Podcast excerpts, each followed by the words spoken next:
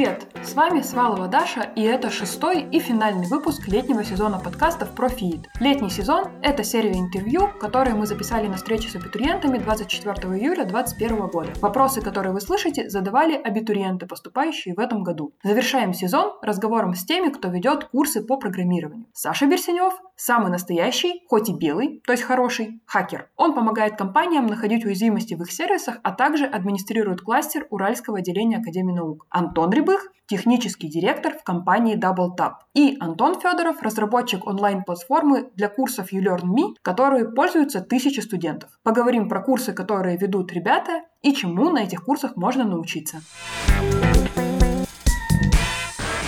Как мне кажется, самый интересный блог, по крайней мере, я его ждала больше всего, это блог с преподавателями по программированию. И, естественно, то, с чего мы начнем прежде всего, это представление. Ребята, расскажите, пожалуйста, о себе. Саша.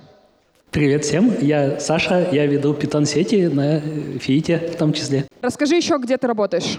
Еще я работаю в Институте математики и механики. Там я младший научный сотрудник, занимаюсь наукой, админю кластер вычислительный суперкомпьютер по-русски. Еще чем-нибудь занимаешься? А еще я люблю всех хакать компьютерной безопасностью. Самое интересное оставил на потом, к этому мы еще вернемся. Всем привет, меня зовут Антон, я технический директор компании DoubleTap, и я веду курс по мобильной разработке под Android. Можешь немножко расшифровать, что значит технический директор? Я не уверена, что для всех это понятно. А расскажи, например, чем именно ты занимаешься, что входит в твои обязанности? В сути, я занимаюсь всем, что необходимо для развития компании, но с большим уклоном технические части типа разработки и прочего. Окей, а ты пишешь код? Да, я немного пишу код. Угу. А до того, как ты был техническим директором, где-нибудь работал? Да, я работал, например, в Яндексе, и большую часть своей жизни я работал Android-разработчиком. Угу. Ну, то есть ты, в общем, в целом ты прям программист, как вот Паша сегодня говорил, что он программист в душе, и ты, несмотря на то, что у тебя, наверное, сейчас какие-то другие задачи, ты, в общем, все еще занимаешься программированием. Все так. Угу. Антон? Я тоже Антон, и я преподаю курс по основам программирования. Это язык C-Sharp и какие-то основы алгоритмов. И работаю в контуре, разрабатываю систему для хранения курсов, э, где вы можете смотреть видео, проходить курсы. Это называется Learn.me. Спасибо, Антон. И я, как вы уже поняли, Даша, я работаю в контуре и делаю курс по функциональному программированию на примере языка Haskell. Обратите внимание, значит, у нас очень интересное, очень разное программирование. То есть, во-первых, у нас разные языки, а в целом это, наверное, можно обозначить как, э, получается, Python, ну, ну, типа скриптовый язык, да, мобильная разработка и C-Sharp. Ну, то есть вообще, короче, очень разные языки и очень разные ребята. Давайте начнем с классики. Расскажите, почему вы вообще преподаете. То есть у вас у всех есть основная работа, она вроде у всех звучит довольно интересно. У вас есть какая-то основная работа, вы тратите на нее кучу времени. Почему вы вообще нашли в своей жизни время на то, чтобы преподавать? Ну, я, конечно, у меня основная причина в том, что мне нравится сам процесс и сама движуха, что все молодые бегают там, веселятся. Я просто работаю в институте, а там средний возраст людей, ну, 60 лет, там, ну, я совмещаю как бы, там поспокойнее, а тут поживее. Ясно, типа у тебя средний возраст человека, с которым ты общаешься, как раз примерно твой, но на самом деле все младшие и все старше. Ну, ну вот да. То есть я считаю, что надо со всеми общаться. Хорошо, раз уж э, ты так еще, на мой взгляд, очень скромно рассказал про то, чем ты занимаешься, ты сказал, ну, я там хакаю всякое туда-сюда. Значит, когда я еще училась на матмехе, все говорили, что Саша, которого никто не знает как Саша, все знают как Бэя, самый главный хакер на матмехе. Расскажи, пожалуйста, например, самый интересный баг, который нашел, или самую большую сумму компенсации, которую ты получил за найденный баг. Можешь назвать имя компании, если это не секрет. Сложно, потому что да, много, но в целом из того, что я могу рассказать, например, в Киви 10 лет назад я нашел баг, который один фактор аутентификации позволял обойти. И можно было без телефона зайти по паролю. Ну, они тогда мне, ну, сейчас в долларах 6,5 тогда дали тысяч долларов. Вот. А про самые жирные мне просто сейчас они недавно найдены, мне рассказывать нельзя публично. Так что это... Ну, сумму можно назвать, не, ничего не говоря? Можно 20 тысяч долларов рекорд. Просто так, чтобы вы знали. Вот. Он администрирует кластер и находит баги за 20 тысяч долларов. Я, э, так. я, я обманул евро 20 тысяч. Извините, пожалуйста, евро, чуть, чуть больше. Вот. Э, просто очень, извините, очень хотела заострить на это внимание. Я надеюсь, я вас э, не расстроила тем, что столько времени Бэй уделила. Антон, расскажи, как ты попал в преподавание, почему ты этим занимаешься? Ну, мне нравилось преподавать еще и в школе. Ну, то есть были какие-то дни самоуправления, я всегда в этом участвовал. Помню, что я вел русский язык и географию вел. Мне это очень нравилось. Я в университете начал преподавать преподавать, ну, потому что хотелось, чтобы преподавание было просто лучше. Ну, я вижу какие-то вещи, когда кто-то преподает, а я вот студент, которые мне не нравятся, вот, их прямо возникало желание, я вот хочу переделать, я знаю, как переделать надо. И вот поэтому решил и переделал, и, и веду как хочу. Угу. Здорово. Антон? А, Наверное, стоит уточнить, что курс я веду не один, а ведет несколько преподавателей из нашей компании, а также мы проводим его в партнерстве с СКБ «Контур», и два преподавателя оттуда тоже участвовали. Говоря о причинах, почему мы проводим этот курс, ну, во-первых, есть практические причины, то есть компании нужны стажеры и сотрудники в целом, и это хороший способ набрать стажеров, которые пройдут этот курс. Кроме того, это хороший способ вообще заявить о компании на матмехе, то есть там, допустим, проходит не так много нам стажеров, но заявки подает там 200 человек, то есть они узнают о компании. Кроме этого, в целом те, кто проводит курс у нас, это в основном выпускники как раз таки матмеха, и всем приятно вернуться на факультет и уже в другой роли что-то прочитать студентам, а, передать свои данные, знания. Это круто. Спасибо большое. Я не уверена, что будет очень интересно поговорить о содержании курсов, потому что, наверное, содержание более-менее очевидное. Ну, то есть, если курс про мобильную разработку, очевидно, вас учат ну, что-то напрограммировать, чтобы это на мобилке запускалось, да? Ну, вроде не очень интересно. Но мне хочется немножечко каких-нибудь вопросов э, позадавать более острых, что ли. Нам уже прилетало несколько раз э, в опросниках вопросы а «Сколько вы зарабатываете?» Причем «Сколько вы зарабатываете» было общо сформулировано, но вот был более конкретный вопрос. «Сколько вы получаете за то, что преподаете?» И так как я в целом программист и знаю примерно, сколько получают программисты, и я была устроена преподавателем в университете, я примерно знаю, сколько получают преподаватели в университете, ну, эти цифры вроде как, они соотносятся как бесконечность к несконечности. Скажите, пожалуйста, почему вы считаете, что вы не зря тратите время? Почему вы вместо того, чтобы зарабатывать кучу денег в другом месте, у вас, очевидно, есть свободное время, раз вы можете тратить его на университет? Почему бы не бросить все это, да и не пойти нормальные деньги зарабатывать? Вы и на преподавании много зарабатываете? Можете как-нибудь обозначить вообще, сколько вы зарабатываете на преподавании? Преподавание одна двадцатая часть дохода примерно у меня вот. На вопрос ответить легко, потому что моей целью не является как можно больше денег заработать. Моя деятельность позволяет как бы работать ну, э, не постоянно, там буквально несколько месяцев так активно, а потом можно на расслабоне там учить, например, чего-нибудь. То есть как бы качество жизни, оно после какой-то суммы перестает расти, и, и короче, ну, хочется чего-нибудь поделать, не обязательно за деньги. Для души. Ну, да. Спасибо. У вас как, ребят? Почему вы тратите на это время? Мы проводим, опять же, курс от компании, и цель одна — это найти стажеров. Поэтому деньги мы, на самом деле, как компания на это только тратим, причем довольно большие. То есть наши там, преподаватели, это наши сотрудники, они готовят лекцию, например, или проверяют домашки, мы, соответственно, за это платим зарплаты. А, но как результат мы можем нанять стажеров, и когда-нибудь эта инвестиция окупится. Вот. В целом ты это рассматриваешь именно как инвестиция в компанию, и ты делаешь это для компании, и не считаешь, что это, ну, условно, хобби для души. То есть это ну, какое-то занятие, которое прям непосредственный результат приносит для тебя. Ну, это совмещать приятное с полезным, как бы, но если говорить именно с финансовой точки зрения, то вот так, то есть это инвестиция, да. Угу. Антона, у тебя как? Я работаю в контуре, и в контуре разрешено 20% рабочего времени тратить на преподавание, и поэтому я занимаюсь этим не свободное время, а как бы просто свою работу, где я пишу код, э, разноображу тем, что вот я общаюсь со студентами, проверяю домашки. Это вот просто интереснее, чем э, пять дней в неделю просто одно и то же делать, писать код, хотя довольно интересно писать код, проект у нас интересный у Learn, но хочется больше общения, и преподавание это дает. Угу. Спасибо. У нас в это время поступили всякие вопросы по курсам, поэтому я их позадаю. Например, есть два вопроса к Антону. Тут, правда, написано Антона, у нас два Антона, но я предположу, к какому. Первый вопрос — это мобильная разработка iOS или Android? Android. Я могу пояснить почему. Потому что для iOS требуются MacBook, а у многих студентов нет MacBookов или там какого-то другого девайса на macOS, поэтому мы выбрали Android. Ага, спасибо. И второй тоже вопрос к тебе. Какие продукты выпускает компания? У нас, ну, вроде не реклама компании, но раз уж такой есть вопрос, почему бы нет?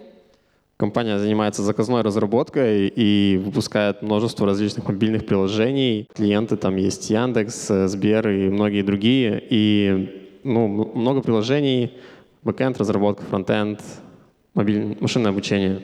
Спасибо большое. Здесь есть еще один вопрос э, интересный, на мой взгляд. Будет ли реверс-инжиниринг на Матмехе? Наверное, Саша, ты лучше всех про это знаешь. Ну, пока неизвестно будет, нет. Были курсы, Богдан Мельник делал, но когда он уехал в Лондон, они закончились, будут, нет, пока неизвестно. А вот э, на Матмехе вроде есть э, курс по информационной безопасности. Ты не знаешь, это входит в программу этого курса? Реверс инжиниринг? Вроде хотят продолжать, вот насколько я знаю, но обещать не могу. Хорошо, спасибо. Можете еще рассказать такие, короче, штуки? А мне кажется, что важно не только какой курс сейчас, но и то, что он развивается, меняется и как бы тем самым не умирает. Можете рассказать, что вы, вот чем вы сейчас больше всего довольны в своем курсе, чем вы недовольны и как вы хотите это изменить? Я могу э, рассказать вам про курс сети, потому что это довольно молодой курс. К нам вот э, Павел Егоров обратился, говорит, «Э, слейте два курса в один, потому что что-то много сетей стало, слейте два, мы слили, и как бы вот то, что получилось, ну, мне, мне нравится результат. А что ты нам рассказываешь? Можешь поподробнее? Сети довольно общо звучит на самом деле. Там у нас было два отдельных курса. Один курс как бы про сетевые технологии, как бы какие железки бывают, и вот на низком уровне. И второй на более высоком уровне это про приложение, там что почта бывает, бывает веб, как это все внутри работает. Ну и мы, когда слили, вот получилось более плотненько так, и то, что, скорее всего, вам понадобится в жизни. Ну, мы с такой целью это делали. Спасибо. Антоны? А, что нравится в курсе? Ну, давайте немного скажу про курс, что он изначально проходил в офлайн формате, то есть были лекции в аудиториях, но мы сразу их записывали и выкладывали на YouTube. А потом, когда началась корона, это было в прошлом году, мы все лекции стали проводить в онлайн формате чисто, то есть мы записывали их на зеленом экране, и получались такие хорошие, качественные видеолекции. Вот, это из того, что нравится. Еще нравится, что студенты по итогу прохождения этого курса, они реально могут написать, но они в ходе курса пишут небольшое Android-приложение, и по итогу они реально становятся такими крепкими джунами, стажерами а, по Android-разработке. А, что не нравится, и вот, к слову об изменениях, это то, что курс находится, он не какая-то фундаментальная математика, это что-то очень передовое, и вот передовое, оно без конца меняется. То есть вот в следующем году курс уже, может быть, частично будет не актуален, мы уже будем переснимать какие-то лекции наверняка. В этом году еще актуален, второй год, третий год уже, наверное, придется переснимать. Ну, собственно, бороться как-то с тем, что технологии меняются нельзя, и просто нужно адаптировать курс частенько. Мне курс основы программирования нравится тем, что там именно то, что действительно основа, то, что всем нужно. И я это как э, понимаю для себя, я никогда на курсе не рассказываю о том, что лично я не использую на работе. То есть я, можно сказать, к лекциям почти не готовлюсь, э, в том смысле, что не читаю какой-то дополнительный материал. Вот то, что я на работе э, использую вот ежедневно, вот то э, и включается в курс, какие-нибудь байки иногда рассказываю. Это вот мне больше всего нравится. А проблема та же самая, как рассказал еще один Антон, что у нас тоже есть э, лекции на Ютубе, которые записаны были несколько лет назад, и программирование меняется, и хочется переснять, но на это надо кучу времени, и вот надо найти это время, чтобы найти человека, может быть, который это все запишет заново. Это, кстати, очень интересно. Антон сказал, что они вот вроде недавно сделали курсы, им постоянно надо что-то менять. А сколько лет курсу основы программирования? Курс основы программирования, по-моему, лекции записаны самые старые в 2014 году еще. Ну, это, короче, 6 лет для развития языка и вообще программирования — это очень много. Ты вообще часто сталкиваешься с тем, что там какие-то неактуальные данные, может быть, неправильное что-то? Нет, э, ни актуального, неправильного обычно в этих видео нет, потому что это курс самый базовый про основу программирования. Просто какие-то новые мелочи, фичи языка, которые появились после этого времени, отсутствуют в курсе, но про них можно рассказать на семинарах, на практиках. То, что рассказывается без каких-то самых последних новшеств, это не влияет на качество, мне кажется, именно в моем курсе. А в каких-нибудь других курсах, где про технологии конкретно рассказывается, про разработку сайтов, там про мобильную разработку, они уже не настолько базовые, и поэтому там уже быстрее устаревает информация. Ну и получается, что вы просто компенсируете вот эту вот разницу на практиках, потому что там живые люди, разработчики, которые действительно работают в данный момент, и они знают все актуальное. Да, так и есть. Люди, студенты смотрят, получается, домашки, ну, видеолекции дома, решают задачки дома, а потом есть семинары и компьютерные практики, на которых уже можно задавать вопросы, обсуждать теорию, ну и преподаватели рассказывают все, что хотят. Еще у меня такой вопрос э, к Саше. Ты сказал, что ты еще питон преподаешь, да. и мы уже сегодня слышали о том, что курс по питону вызвал очень много проблем у студентов, что было очень много недопусков, и вот у нас прям со сцены говорили студенты, что было очень тяжело. Как вообще ты относился к этой ситуации? Она вообще как-то тебя затронула? Ты, может, переживал, не переживал? Ну, я это уже 10 лет, как бы, какие курсы веду 10 лет, 10 лет вижу, что есть люди, которые никак не могут его сдать, и раньше таких людей просто отчисляли, а сейчас их не хотят отчислять. Э, и поэтому, как бы, думаем, что с ними делать. С каждый год требования снижаем. Э, например, вот в этот раз в два раза снизили требования. Ну, принимать пересдачи – это морально тяжело. Человеку десятый раз говорить, что ты не знаешь, ты ничего не выучил, и попробуй еще. Особенно, когда у тебя последняя попытка уже осталась, от уже попыток 12 было, тогда, ну, забавно. Я таких в лицо помню. Конечно. И такой еще есть вопрос тоже, он довольно залайканный, и он касается, на самом деле, не ваших предметов, как мне кажется, а вас как профессионалов, как программистов. Спрашивают про роль самообразования, в какой пропорции стоит совмещать учебу в ВУЗе и самообразование. Мне кажется, можно расширить этот вопрос и скорее поговорить про самообразование тоже в профессии. Ну, то есть вы закончили университет там сколько-то, 2, 5, 10, 15 лет назад, а с тех пор вы работаете, сколько времени вообще вы тратите на самообразование, на самосовершенствование? Ну, я больше половины своего времени трачу на прокачку, потому что безопасность там вообще все быстро так меняется, что ты вот на месте остал, индустрия убежала. То есть там вот мобильные эти приложения появляются вообще постоянно на два года перестаешь этим заниматься, вообще все новое. Ну, так что приходится много тратить на вот именно в безопасности прокачку. А сети они помедленнее развиваются, но все равно там что-то новое появляется постоянно. Да, я тоже много трачу времени на самообразование. Не могу сказать в пропорциях. Сейчас в компании я больше занимаюсь машинным обучением, и там без конца выходит что-то новое, и приходится все изучать. Касательно совмещение самообразования в универе могу посоветовать э, делать какие-то свои проекты всем, потому что это очень полезно, и вы сто процентов будете узнавать что-то новое, копать в какие-то разные стороны. Это будет полезно.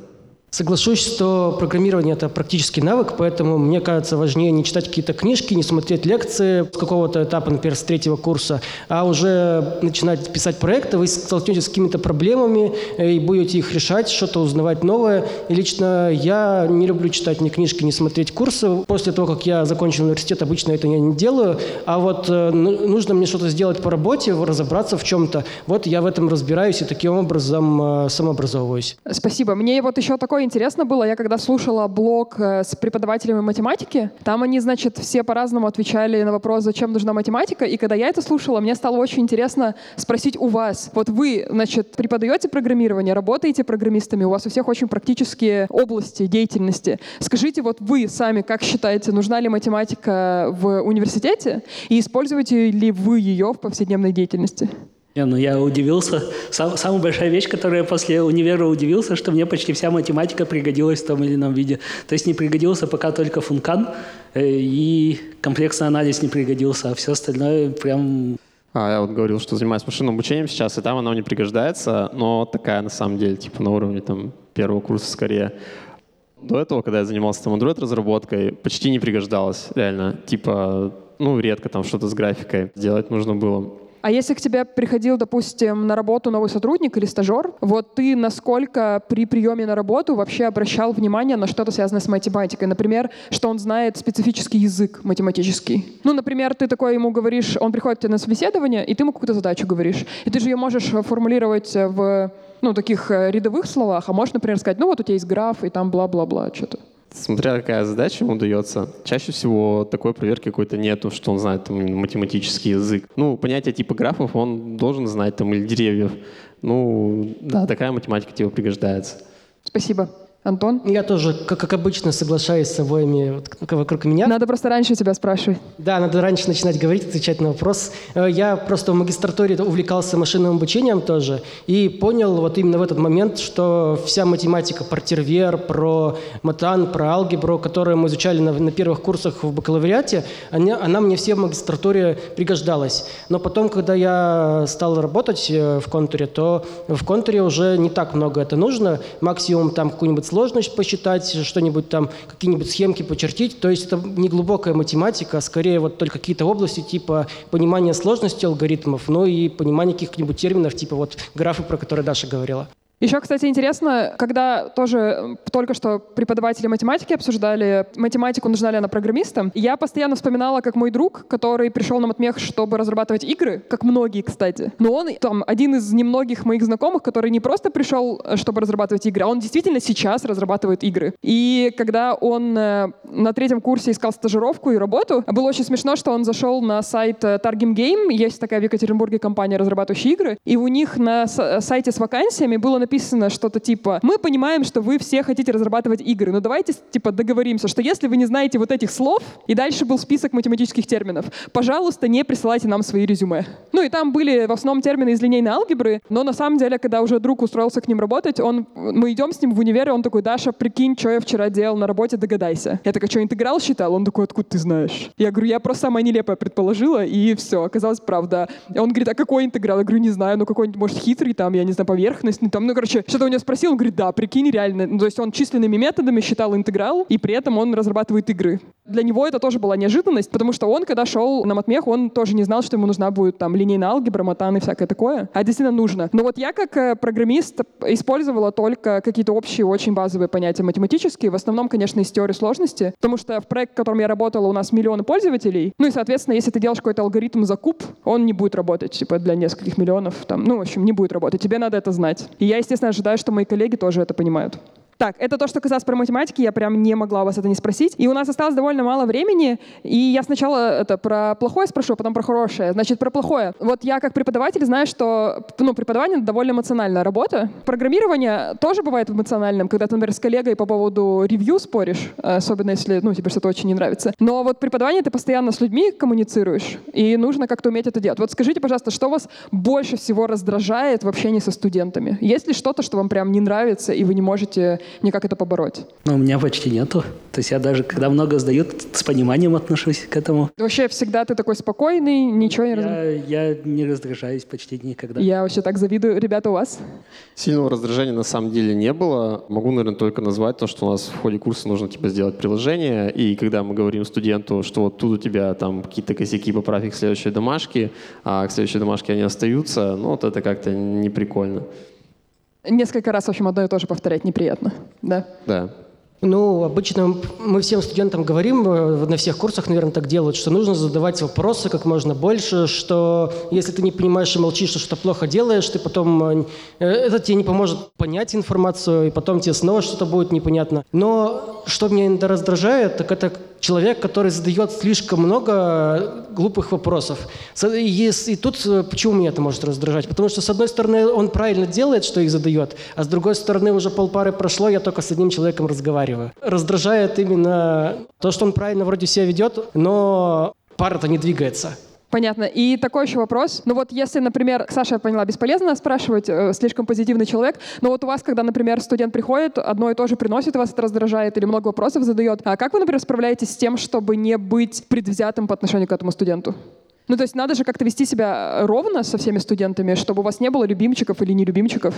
Вы что-нибудь делаете для этого? Я говорил ранее, что у нас несколько человек принимают домашки, поэтому, наверное, у нас эта проблема сглажена за счет того, что большая вероятность, что он тебе типа там в следующий раз не попадется. А в целом, не знаю, я спокойно воспринимал это, в принципе, типа его дело. Значит, два последних вопроса. Первый, где вы учились? У нас просто несколько раз спрашивали про преподавателей, где вы учились. Вы где учились? Я на Матмехе 6 лет учился. Я учился на Матмехе 4 года, а потом 2 года на Радике. Ну, я тоже на матмехе учился 4 года, и потом 2 года в магистратуре тоже на матмехе.